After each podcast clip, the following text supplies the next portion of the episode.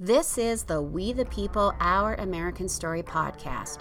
My name is Tina McCafferty.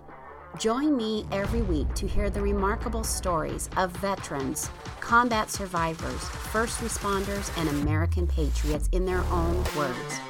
If you are pro freedom and pro America, you are in the right place. We the People, Our American Story is the podcast for Americans who fiercely and unapologetically love America. Welcome to this episode of We the People, Our American Story. My guest today is Andrew Wilson. I am thrilled to have Andrew on. He is the first Vietnam veteran that I've been able to get to come on my podcast. Andrew, welcome. Thank you. I feel very happy to be here and honored.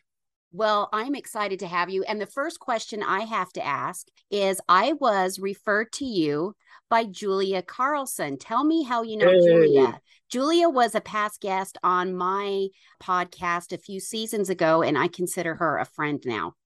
Yeah, she podcast number 39. Hey, yeah. look at you. now, I know uh, Julia and her sister from Leslie. the Veterans Treatment Court. I was invited by Randy Edwards, who was the first uh, mentor coordinator for the Veterans Treatment Court.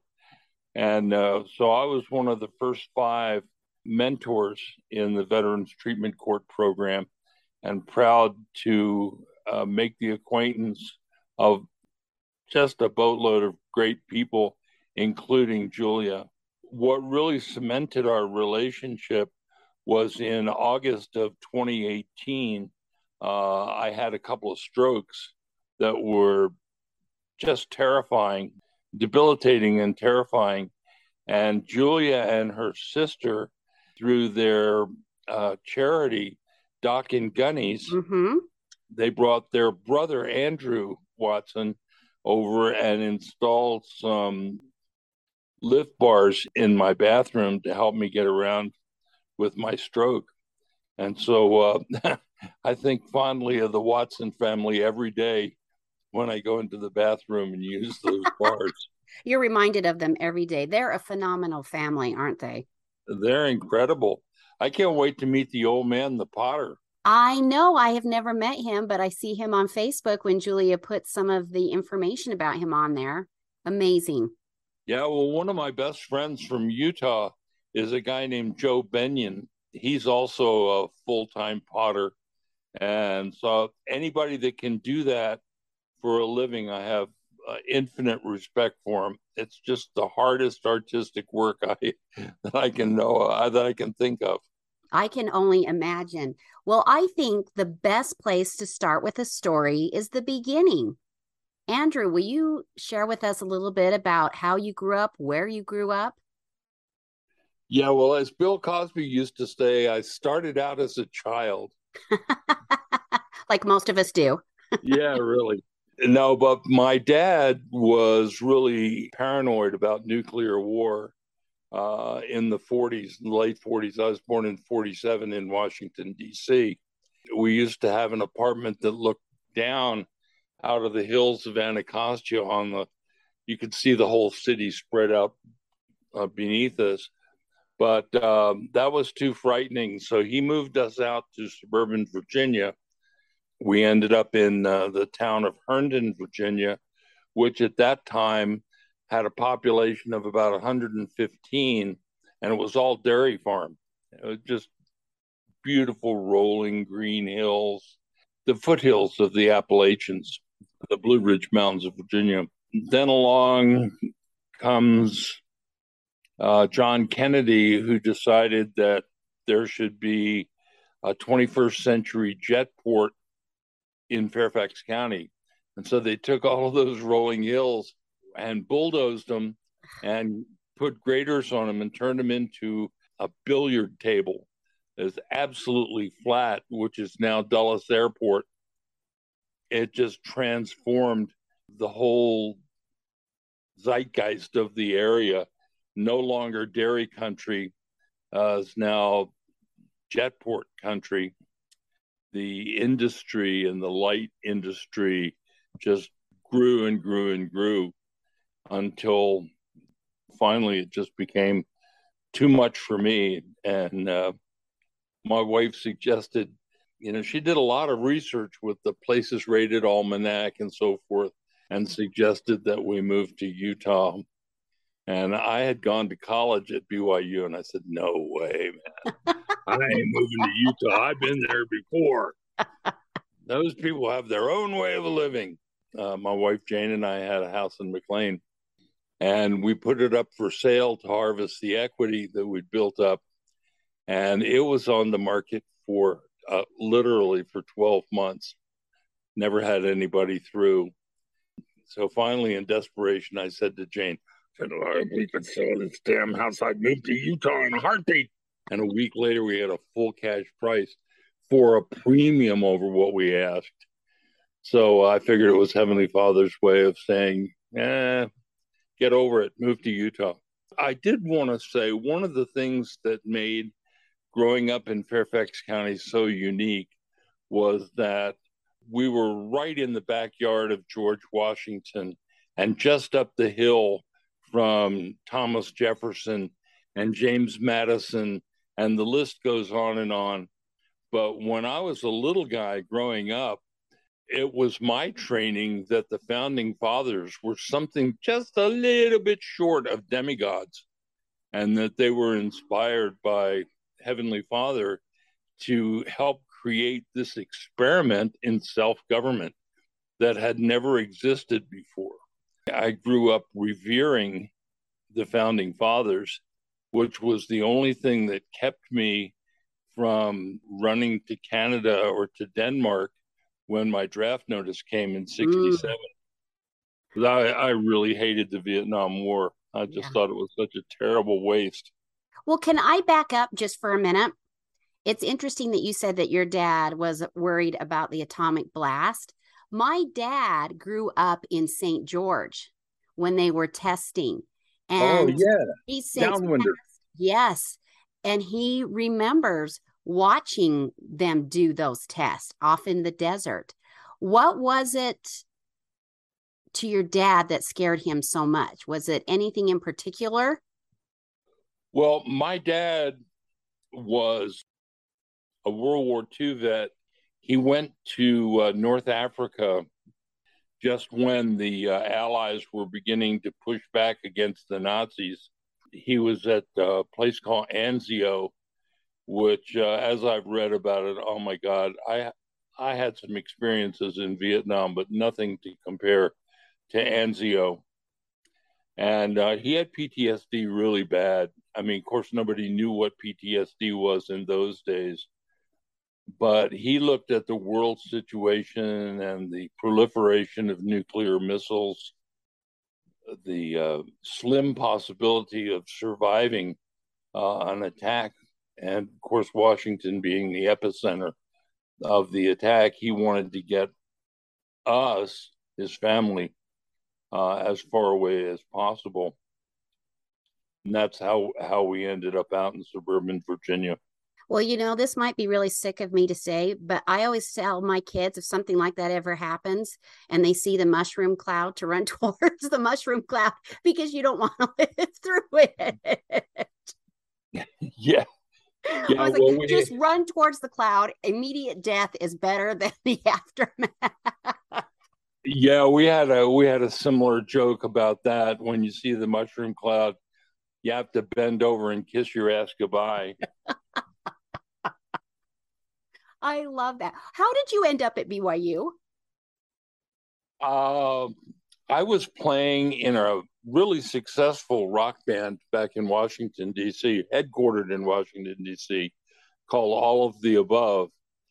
And the more successful we became, uh, the more unhappy I became you know, I was raised in the Episcopalian Church, uh, where I learned a lot about Jesus Christ and God, but I didn't learn anything about uh, ideas like wickedness never was happiness. And I was pretty deep in the gutter of wickedness.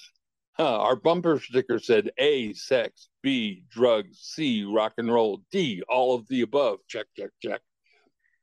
um, I actually got into fisticuffs with my drummer, uh, who was really upset with me. I can't remember exactly why, but he tried to beat me up, and I, you know, had to take him down. So I was so upset by that. Uh, and I really loved playing in all of the above. I mean, when we were on, it was a great band. It was as good as the Eagles, if I can brag. So, anyhow, that was so distressing to me that um, I got on my knees and said, Okay, God, here I am. Uh, I'm pretty miserable. And if you help me find a better way to live, I'm ready to make some changes. And um, that was on a Friday night. And on Tuesday morning, I was in my house back in McLean. We were taking a day off and uh, heard the knocking at the door. And there are these dorks in their white short sleeve shirts and their skinny ties and their plastic name tags. Hi, we have a message for you from God. and I about crap. I mean, I was really taken aback. They gave me a Book of Mormon and I read it. I was convinced that I had something really amazing in my hand. I ended up getting baptized, and the guy that uh, confirmed me a member of the church had been a professor at BYU. And he knew that I was on my way to San Francisco uh, to join the music scene out there because I could no longer play uh, in the band with sex, drugs, and rock and roll boys. And so he um, challenged me on your way to San Francisco, stop by Provo and go to the campus of BYU because I have an inspiration, he said, that you belong at BYU. You need to finish your education. And uh, I um, I was expelled from high school in my senior year for massive amounts of truancy, and uh, you know, please don't throw me in that briar patch. I never graduated from high school. In August of '74, I showed up on the campus of BYU. I said, um, you know, Mark told me to come and uh, inquire about completing my education. And uh, I didn't tell him I didn't have a high school diploma. I just told him I'd taken a few classes at Northern Virginia Community College. So anyhow, they said that I could that I could take classes before 9 a.m. and after 5 p.m., but they would, didn't want me as a degree seeking student. To my utter amazement, I just got excellent grades. I got straight A's. So they let me do that again, and I got another 15 hours of A credit. So not only did they accept me as a degree seeking student, um, they gave me the Alvina S. Barrett Academic Scholarship, which I maintained until I graduated. So uh, that's how I came to BYU. I was challenged and I responded to the challenge. Where were you, or do you remember the day that you received that draft notice? Oh yeah, I remember it. Uh, I remember it perfectly well. I was playing in a band. Uh, we were playing in Georgetown, which is like the tenderloin of Washington D.C. And uh, the name of the band was Elizabeth Faggot's Revenge.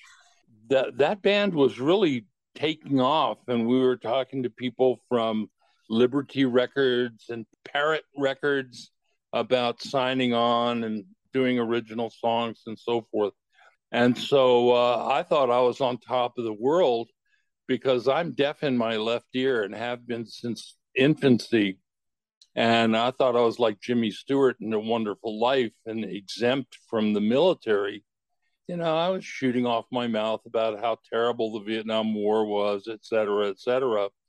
And I was dating the uh, the daughter of a high government official, uh, presidential appointee, in fact. Uh, I'm just guessing that he pulled a few strings to get me off the streets. There was a guy named General Hershey who uh, ran the draft board back in those days. And he said, No, we'll take all those hippie war protesters and draft them into the military. That would be me, Your Honor.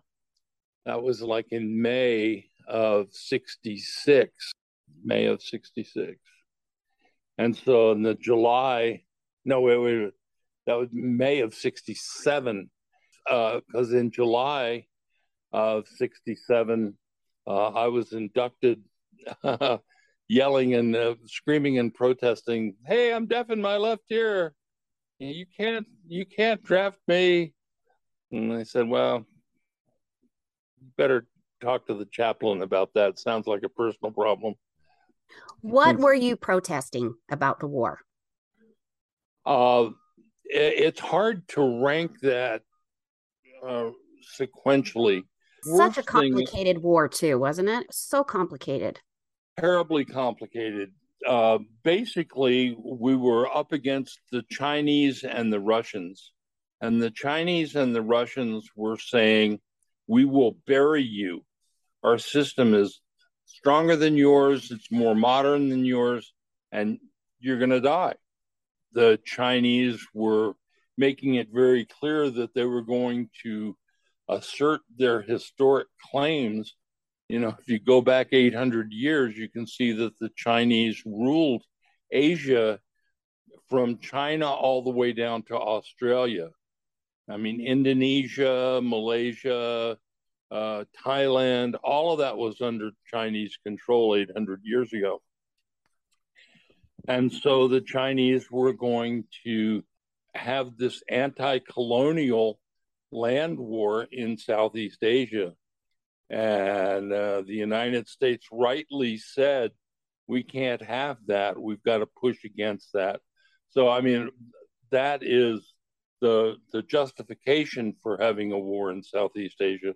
But what I hated about it was that the people that were involved uh, were just being slaughtered I mean, the, the death and destruction in Southeast Asia in the early 60s was appalling. And we had. Hmm,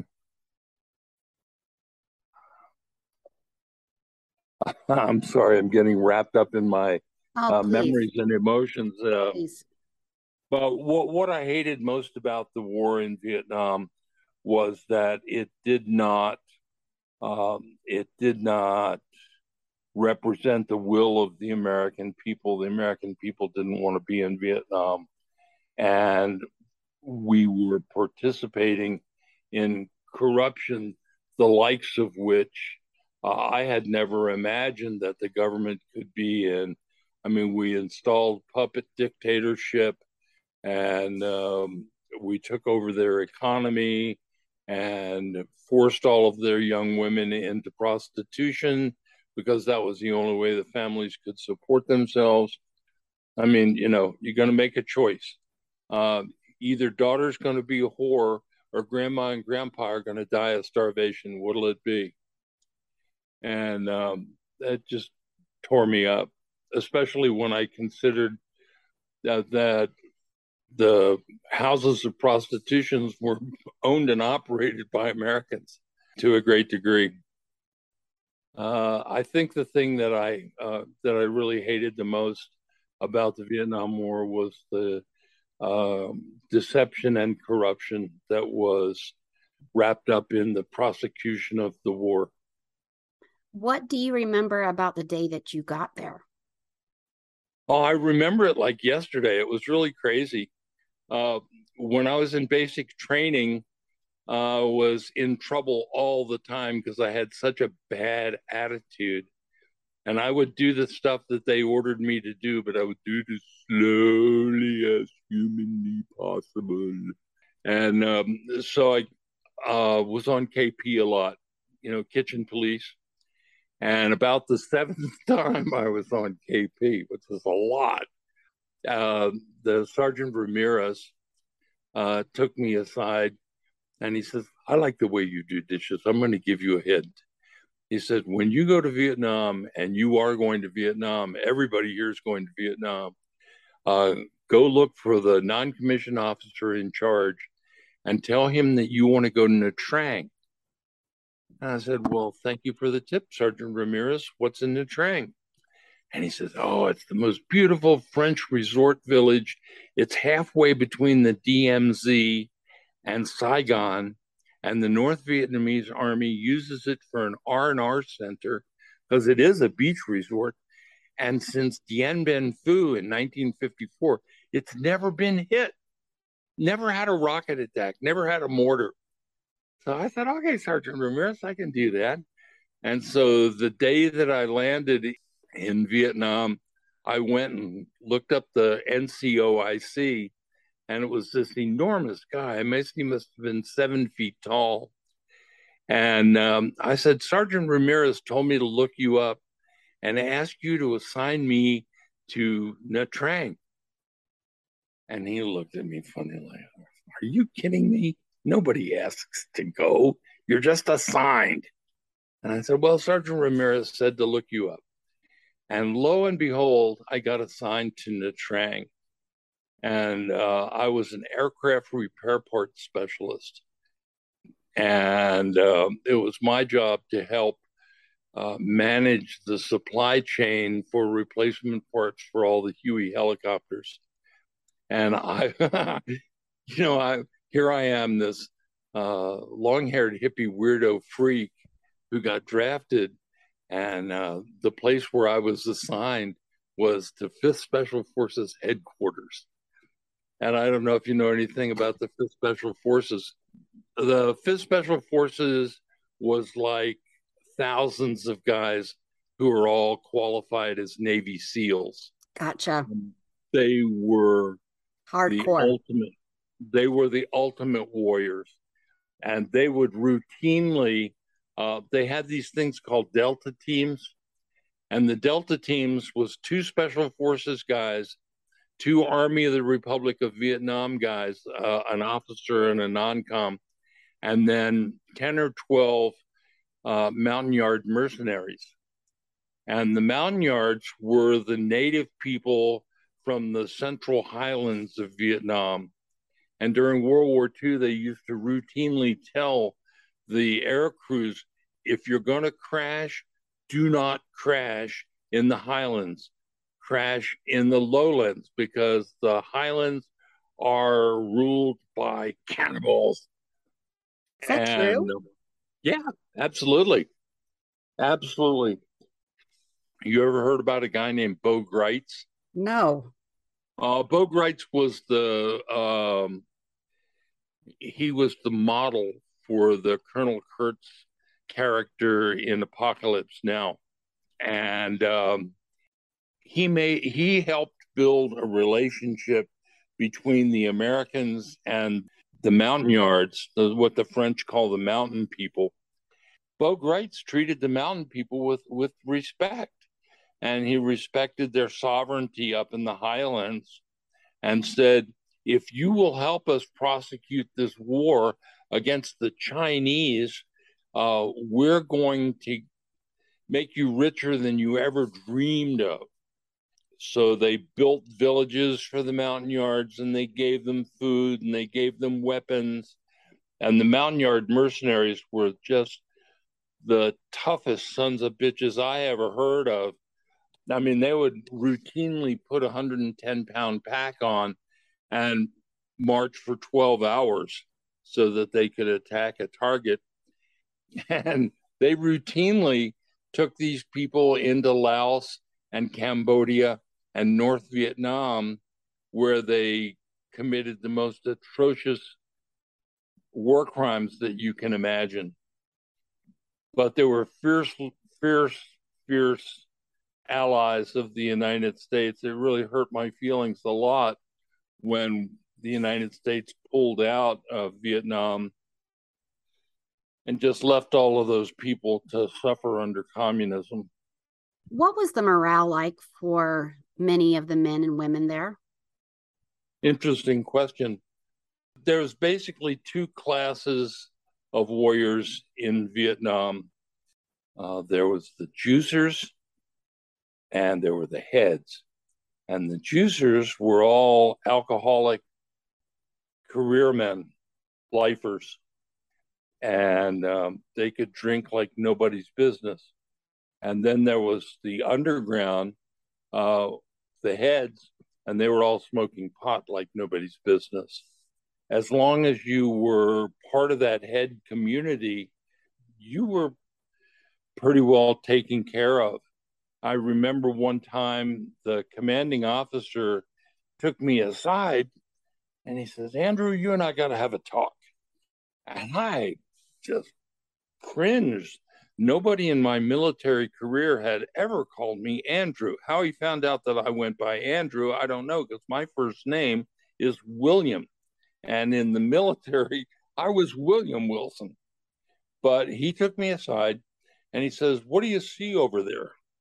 Uh, and I said, Well, it's the flight line. And I see four slicks and two gunships that ain't flying because they don't have the parts.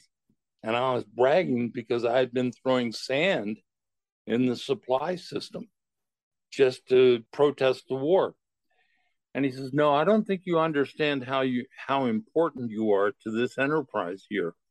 He said, "When our guys out in the field radio in and say, "Help, we're under attack and could be overrun," and there's no helicopters to go and get them, those guys are going to die. Is that what you want, Andrew? You want our guys in the field to die?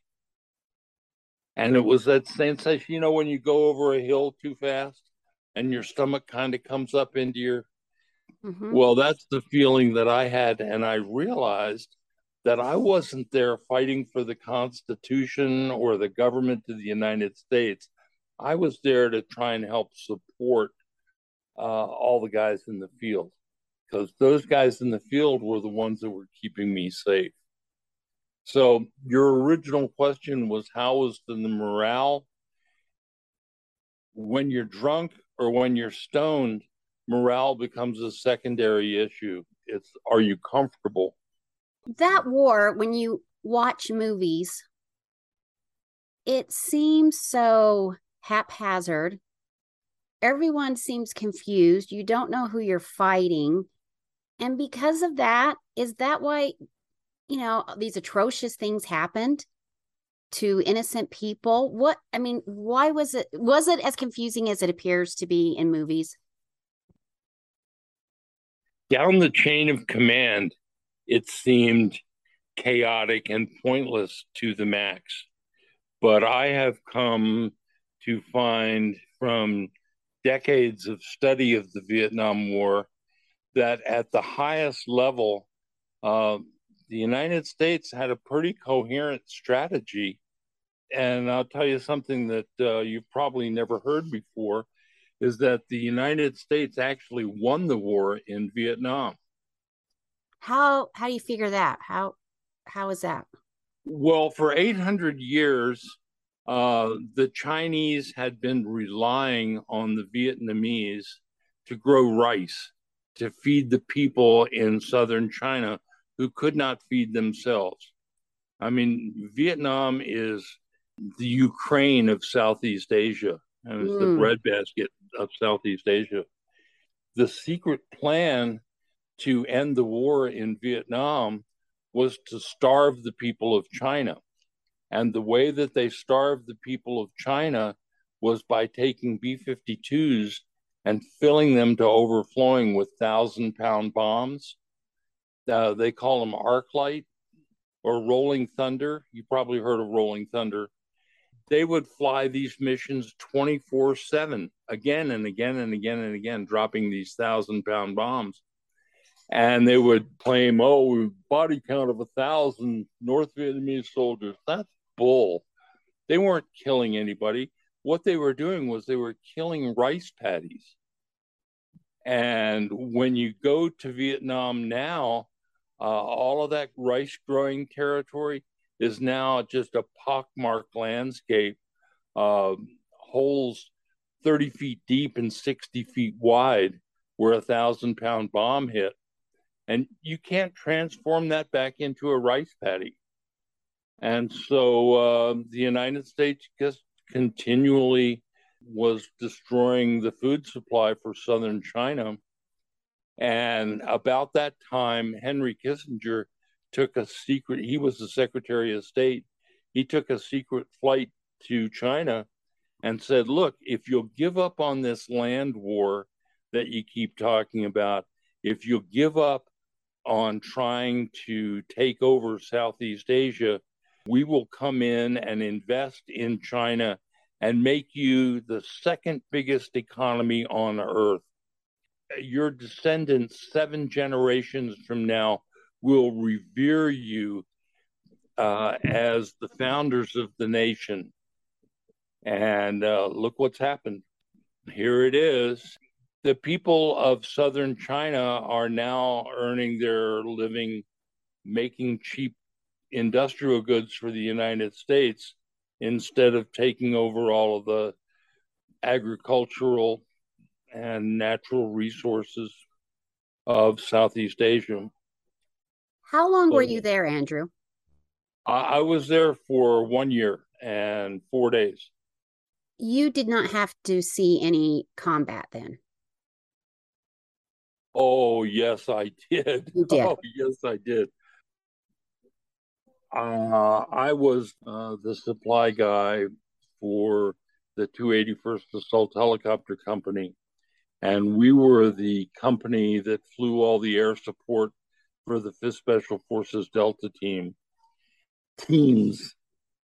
One of the places that we went was Pleiku uh, to support those operations, and then we went to another place. Um, there was a big battle at a place called Way up north near the DMZ. Yeah, we um, we were we were real close. I used to sit up on top of the bunker uh, at this place called Tokyo FOB, and I could watch um, the fifth, the the third, the fifth, and the ninth Marine divisions doing battle with the North Vietnamese army who were trying to get into the A Shau Valley from the sea. And uh, I could sit up there um, smoking my pot and watch the green tracers go one way and the red tracers go the other way. And um, it was a little too far away to hear much. What is that be, like? Is it surreal? Is it you're watching a movie or is, does it seem real when you're watching that? Uh, all it, it was like um, um, I can't find the words. It was a different state of consciousness. It was like everything was so hyper and death was so close that um, it, it had elements of watching a movie because it was happening in my field of vision and there was nothing that I could do about it. But it was it was really up close and personal because the uh, the military intelligence guys told us that it was the plan of the North Vietnamese army to sweep in from the South China Sea and get into the A Shau Valley. And in order to do so, they had to come right across the Tokyo FOB, where the special forces had their Delta teams camped and all of the helicopters parked. I remember one night the um, first sergeant came in to the bunker and he said, um, Okay, you guys, I want you to clean your weapons and get your ammo together because our intelligence is is that at dawn tomorrow, uh, the North Vietnamese army is going to overrun us. What was terrifying about it, it's kind of weird in a way. I wasn't worried about getting shot or being killed or anything like that. I took a guitar over to Vietnam with me as a Martin D28. And um, so there I was in the bunker at one o'clock in the morning uh, digging a hole, digging a bunker, and I buried my guitar. It's all about priorities. My... Yeah, I mean, really. I just didn't want my guitar to be broken or stolen or damaged. And uh, the next morning, I, I, mean, I probably shouldn't tell this because it makes me look bad. it makes you look human, and everybody has a past. It's okay. Yeah. Well, the next morning when the sun started to come up, I went and found the um, supply officer uh, as a brand new lieutenant in town. And I said, Lieutenant so and so, the sky is just beginning to lighten up. It's not anywhere close to dawn yet. And I said, um, You know, we've got these helicopters here, and four of our helicopters are running right up against their red line for the tail rotor hubs. And the tail rotor hubs can only be used 25 hours of flight time because uh, they're made of magnesium and they will fracture if you don't replace them. And he says, Well, what do you think we should do? I said, Well, I think we ought to get in the helicopter and fly down to Red Beach and get some more tail rotor hubs. And he said, That sounds like a good idea. So that morning before dawn, Lieutenant so and so and I hop in the helicopter. I mean, you're supposed to have a pilot and a co pilot and a crew chief and a door gunner. And it was just the pilot and me, the door gunner. Off we flew to Red Beach and uh, staying in radio contact with Tokyo FOB to find out when those guys get run over. But um, they never got run over. So we came back with a bunch of tail rotor hubs that we stole from the Marines, and everything was hunky dory. I got promoted out of that too. Why was drug use so prevalent? Um, why do we breathe air? It's everywhere. It's everywhere. It's a completely different culture. I went to this one place called Bong Son, and Bong Son was noted among Vietnam soldiers as being the source of the hottest marijuana in Southeast Asia. I mean, uh, back in the States, they were talking about Maui Wowie and Acapulco Gold, but that stuff didn't hold a candle to Bong Son. And so I asked these guys, I said, uh, hey, I'm I'm just about running out of marijuana. Can you help me with some resupply? And they said, stay right where you are. And they came back about 15 minutes later with a shopping bag filled to overflowing with marijuana right off the bush. And I said, Where did you get this? Magnificent haul. He says, Oh, it just goes wild out by the gate. The story that they told me was that they have groves of marijuana in Vietnam that have been growing marijuana for 10,000 years. I mean, it was everywhere. That is crazy. I'm sure that um, you saw things that haunt you and you lost friends. How do you deal with that? How did you deal with it at the time?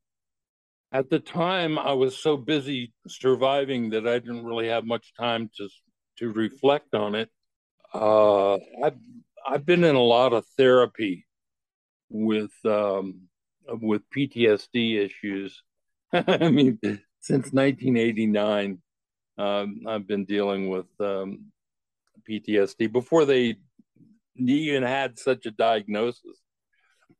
But um, um what I have had to come to deal with is that um, I'd like to think of myself as being this crystalline, pure, wonderful man who knows all and sees all. But um, I'm just a punk myself.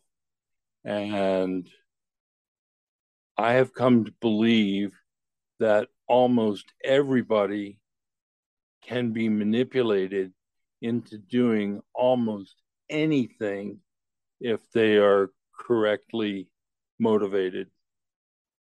And uh, I did things myself that I would be uh, I just dread the fact that somebody's going to draw that out uh, at some point in the future and say, "Oh, you baby killer, you baby killer." I'm going to have to go, man. Uh, guilty as charged, Your Honor. And um, is that the hardest part, forgiving yourself? Of course. Of course. And what was that like coming home to the jeers and the hatred and Americans not welcoming you home like they've done for previous wars and wars since then? It was distressing. It was distressing because I felt so damaged and so broken. I mean, I, I had to look at my Social Security records at one time, and from 1969 until uh, 1980, I had 43 jobs. Oh my word! I I couldn't keep a job for more than a week or two because as soon as the the boss man said something I didn't like, I'd give him the finger and tell him to go himself. And he'd say, "Okay, you're fired." I'd say, "Okay." Is you. that just from the built up anger that you had from the war that you couldn't express then? That that time it just bubbled up and over, or do you even know where it was from? Self hatred.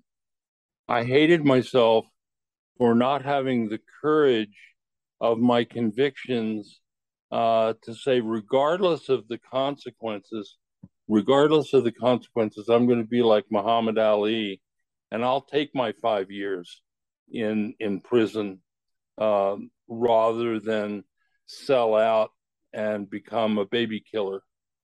But I felt at that time that my future.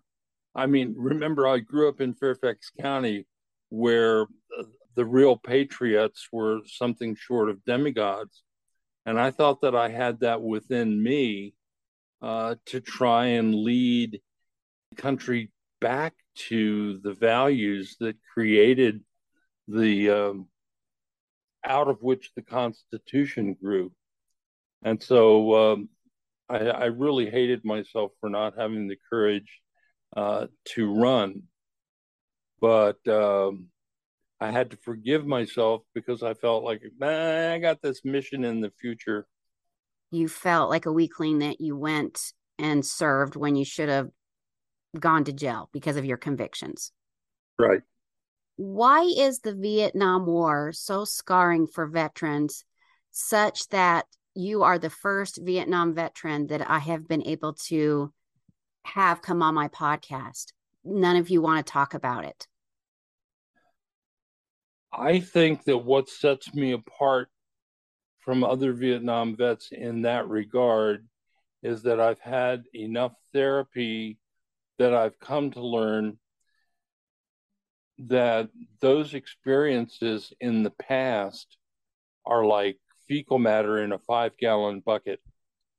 And if you take fecal matter and you fill a five gallon bucket to the to the rim and put a cap on, five gallon paint bucket, man, those things are powerful. They're strong. And if you take that bucket and you bury it six feet underground, thinking that you're going to put it away, like most vets do, it inevitably, through natural processes, will blow that five gallon bucket apart. And the hydrogen sulfide gas uh, escapes and goes into the atmosphere, and the hydrogen sulfide uh, the hydrogen, uh, hydrochloric acid will escape into the soil and poison the soil. But if you take that same five gallon bucket of fecal matter and you spread it out in the sunshine, uh, turns into fertilizer. So I have tried to take my Vietnam experience and uh, share with other Vietnam veterans that they can do a lot to heal their internal pain by bringing their fecal matter into the sunshine and allowing it to turn into fertilizer to strengthen us for the next chapters in our life. Are you proud to say you served in Vietnam? I am proud of the life that I have lived since I served in Vietnam and after I served in Vietnam because I've turned away so much about doing it for me and I get to reach out to other veterans and help them to integrate their life experience uh, into the present day so that their experience can become steel and they can go forward and reach their full potential. I'm proud of that. Would you be able to play a little something for us? Um, or is that too hard? I'm I'm not prepared to do that. Okay. My instruments are all put away, but um, what I can do is I can sing something for you. Yes, yes, yes. Okay. So in 1974, when the Vietnam War was coming to a close, I was playing in this band, All of the Above. And we had a manager named Alan Prell, uh, Uncle Allie, for those who listen to WBAL in Baltimore, uh, great radio personality. And Uncle Allie uh, came to us at one of our band practices and said, There's been songs to commemorate the war's ending in World War One and Korea, World War II, but uh, there ought to be a song to commemorate the end of the Vietnam War. And so I was very touched by that. And um, being the only veteran in in the group, um, I was so motivated that I stayed up that all that night, and I wrote this song called "The War Is Over," thinking, "Oh, we're gonna have a hit record with this," and uh, so uh, I called him up at seven o'clock the next morning and I said, "Here, listen to this," and I played played it for him and uh, sang it for him, and he booked time immediately into the studio. I mean, when the studio opened at nine, he booked time, and we were in there that afternoon. I had to teach the song to the band in the studio. it was that's powerful stuff. So anyhow, it uh, it goes something like this. It's over with and done, except the crying. Those memories cascade and fall like rain. Do, do, do. And days and months and years of war have ended with nothing much to show for them but pain. The war is over. Isn't that the news I heard him say? Mm, the toll has been taken. We paid the price, but who can count the ways? Justice don't come easy from the barrel of a gun. War's the simple child of lust and fear. Who can accuse some kid who pulled the trigger? when the sound of his own dying was in his ears. The war is over. Isn't that the news I heard him say? The toll has been taken. We paid the price, but who can count the ways? Yeah, we'll all be very happy when the warriors come home We'll find work for the ones who did not die. Will we think about our last war before we fight the next? Or will we let our peace and freedom fly? The war is over. That's beautiful. Well, thank you. That's a beautiful song. What have you done for yourself to heal? And have you forgiven yourself? what I've done to heal myself is smoke thousand pounds of pot. no, that's a joke. That's a joke. Um, I will testify that I believe, as do many uh, physicians in the VA system, that there is no better medication for the anxiety and depression of Vietnam than marijuana. You know, like I said, I've been in therapy since 1960 or since 1988. And um, I've tried most every family of psych meds, starting with Prozac and um, ending with divulpuric acid. I mean, dozens of psych meds and none of them work for me the way that uh, marijuana does. So, um, you know, I'm a legitimate card holding marijuana user in the state of Utah. I'm legal. Hey, I, I think that I am. Uh, I'm missing the real key to your question. Is that healing takes motivation? What is the core of the motivation? And the core of my motivation is that I believe that we rise as we lift others. And that if a Vietnam veteran wants to recover from post traumatic stress disorder, the most important thing that he can do is to find a peer and to help lift that veteran into a higher state of consciousness so that they can find a unity in their service. Because after all, when you come right down to it, those guys who have sacrificed so much in order to defend liberty, um, even though I was very conflicted about being proud of serving in the military, my veteran friends who served in Afghanistan and Iraq, in um, Somalia, in Grenada, uh, they can take pride in defending the Constitution against all enemies, foreign and domestic. And that's motivational is to defend the Constitution. So, have you forgiven yourself? What I have done is I have accepted Jesus Christ as my Lord and Savior.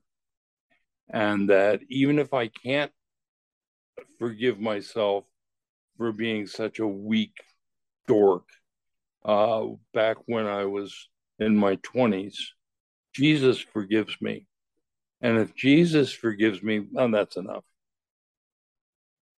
What do you think about the state of America today? Does it concern you? Are we headed in the right direction? okay. Come on, Andrew. Tell me what you think. okay. Well, this is wild. Back in August of 2018, I had two pretty massive strokes. Uh, so I remember saying to the doc, What's my prognosis?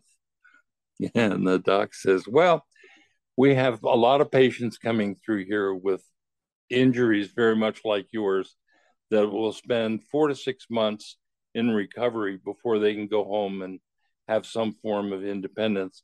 And I'm been four to six months. Oh no, no. What was the extent of your stroke at the time? What was the damage? Um, I couldn't speak well. I had uh, a huge weakness on my left side on my right side, I lacked coordination. When I was trying to eat, I'd pick up my spoon and fill it with the scrambled eggs and then, you know, try and get it in my mouth.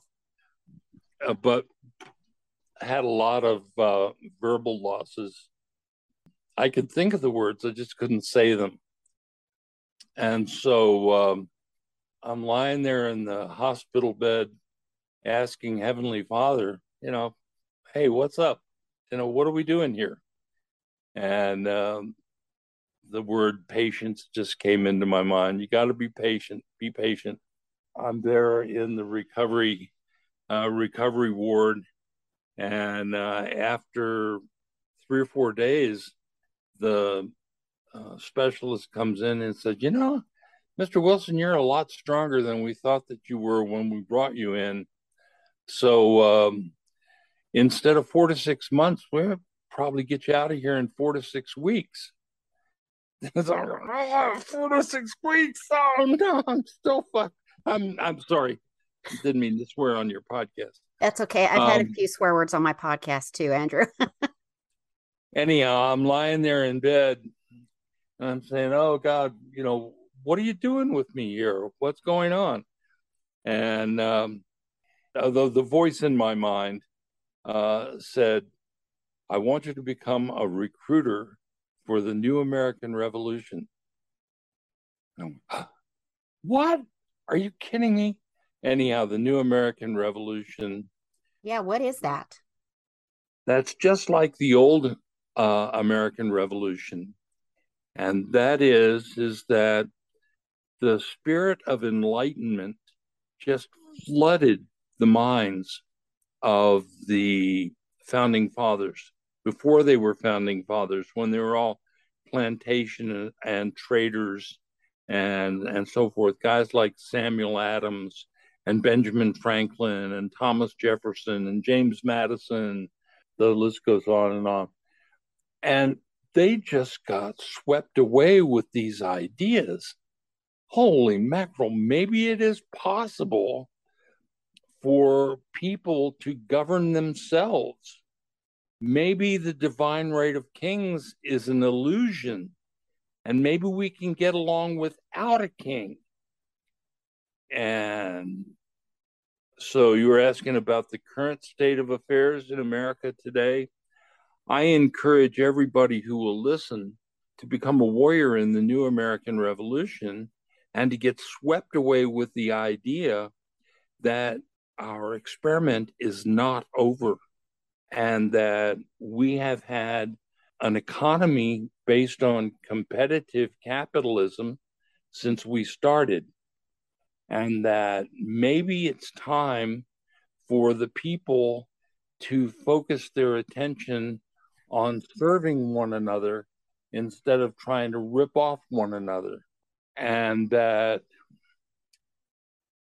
I can imagine and, and I'm I I will acknowledge that it's imagining, but I can imagine a force for good sweeping this country and infecting people with the idea that the first time that a politician steps out of line and accepts money from a special interest group that harms the community.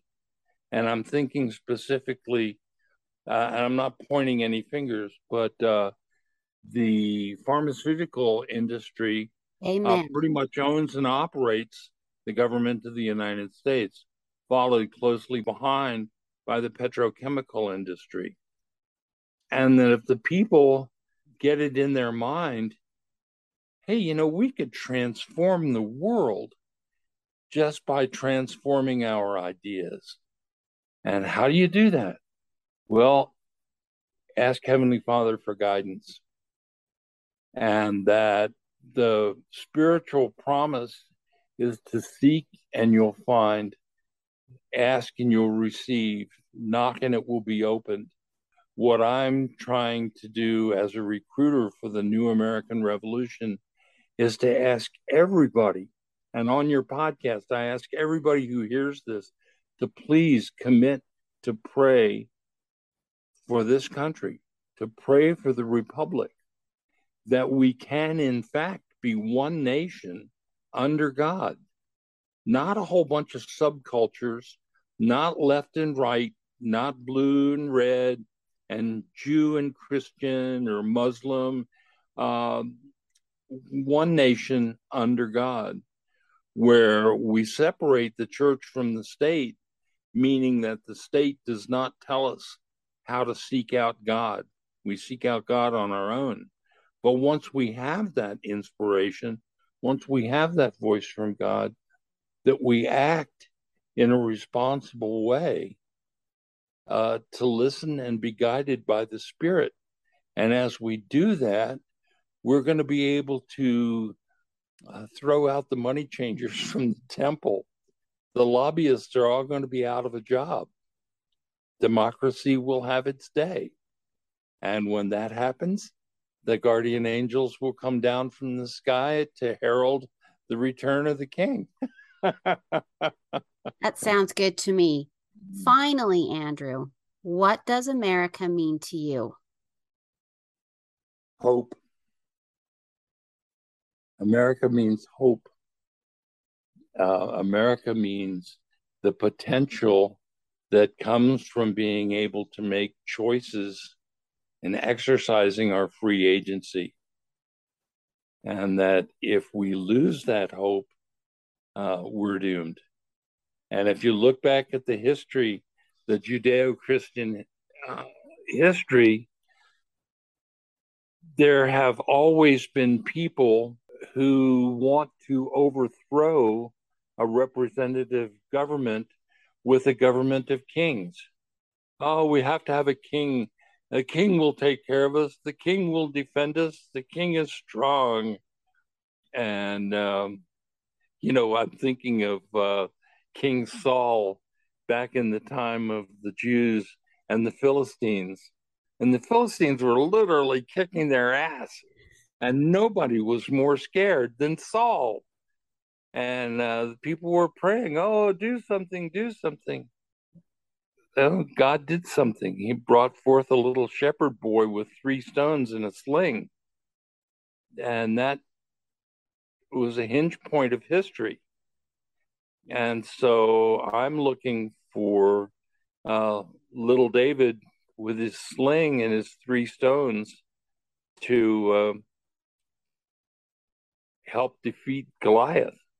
The secret combinations and the crooks that um, are operating the government as a slush fund for their own criminal behavior.